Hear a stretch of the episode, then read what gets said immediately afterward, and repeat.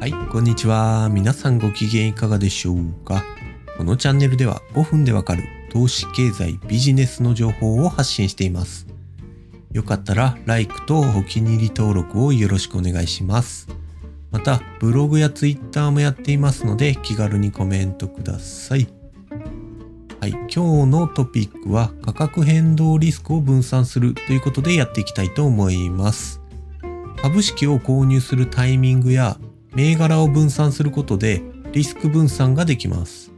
なぜなら、分散購入することで1銘柄の急激な価格変動の影響を抑えることができます。具体的には相場格言で卵は一つのカゴに盛るなという格言があります。これは一点集中投資は最悪全ての資産を失う可能性があるので投資先を分散しろということです。具体的には一つの株式ではなく複数の銘柄。さらに言うと株式だけではなく債券や不動産にも分散投資することでいきなり全ての資産を失うことがなくなります。さらにもう一つ、時間軸を意識すればリスクが減ります。ドルコスト平均法の回で紹介した通り、長い時間軸で分散投資することで価格変動リスクを分散できます。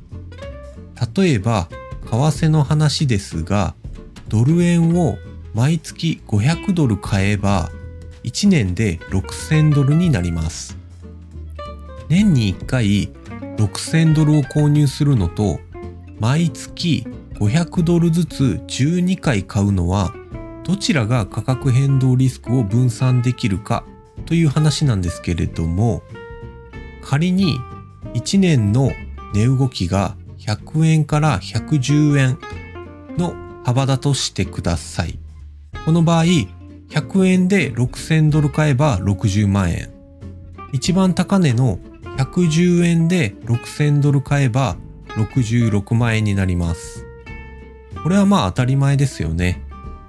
ただ、このドルコスト平均法を使えば、理論上はこの中間地点の105円で6000ドル購入することができます。つまり仕込みが63万円ぐらいで仕込めると。最も効率のいい投資は一番安いところで買うことなので100円で6000ドル買えればいいのですがこれはなかなか言い当てるのは難しいと思います。うん。ドル円の一番安いところで一発で仕込んだ方が儲かるでしょうって思ったあなた。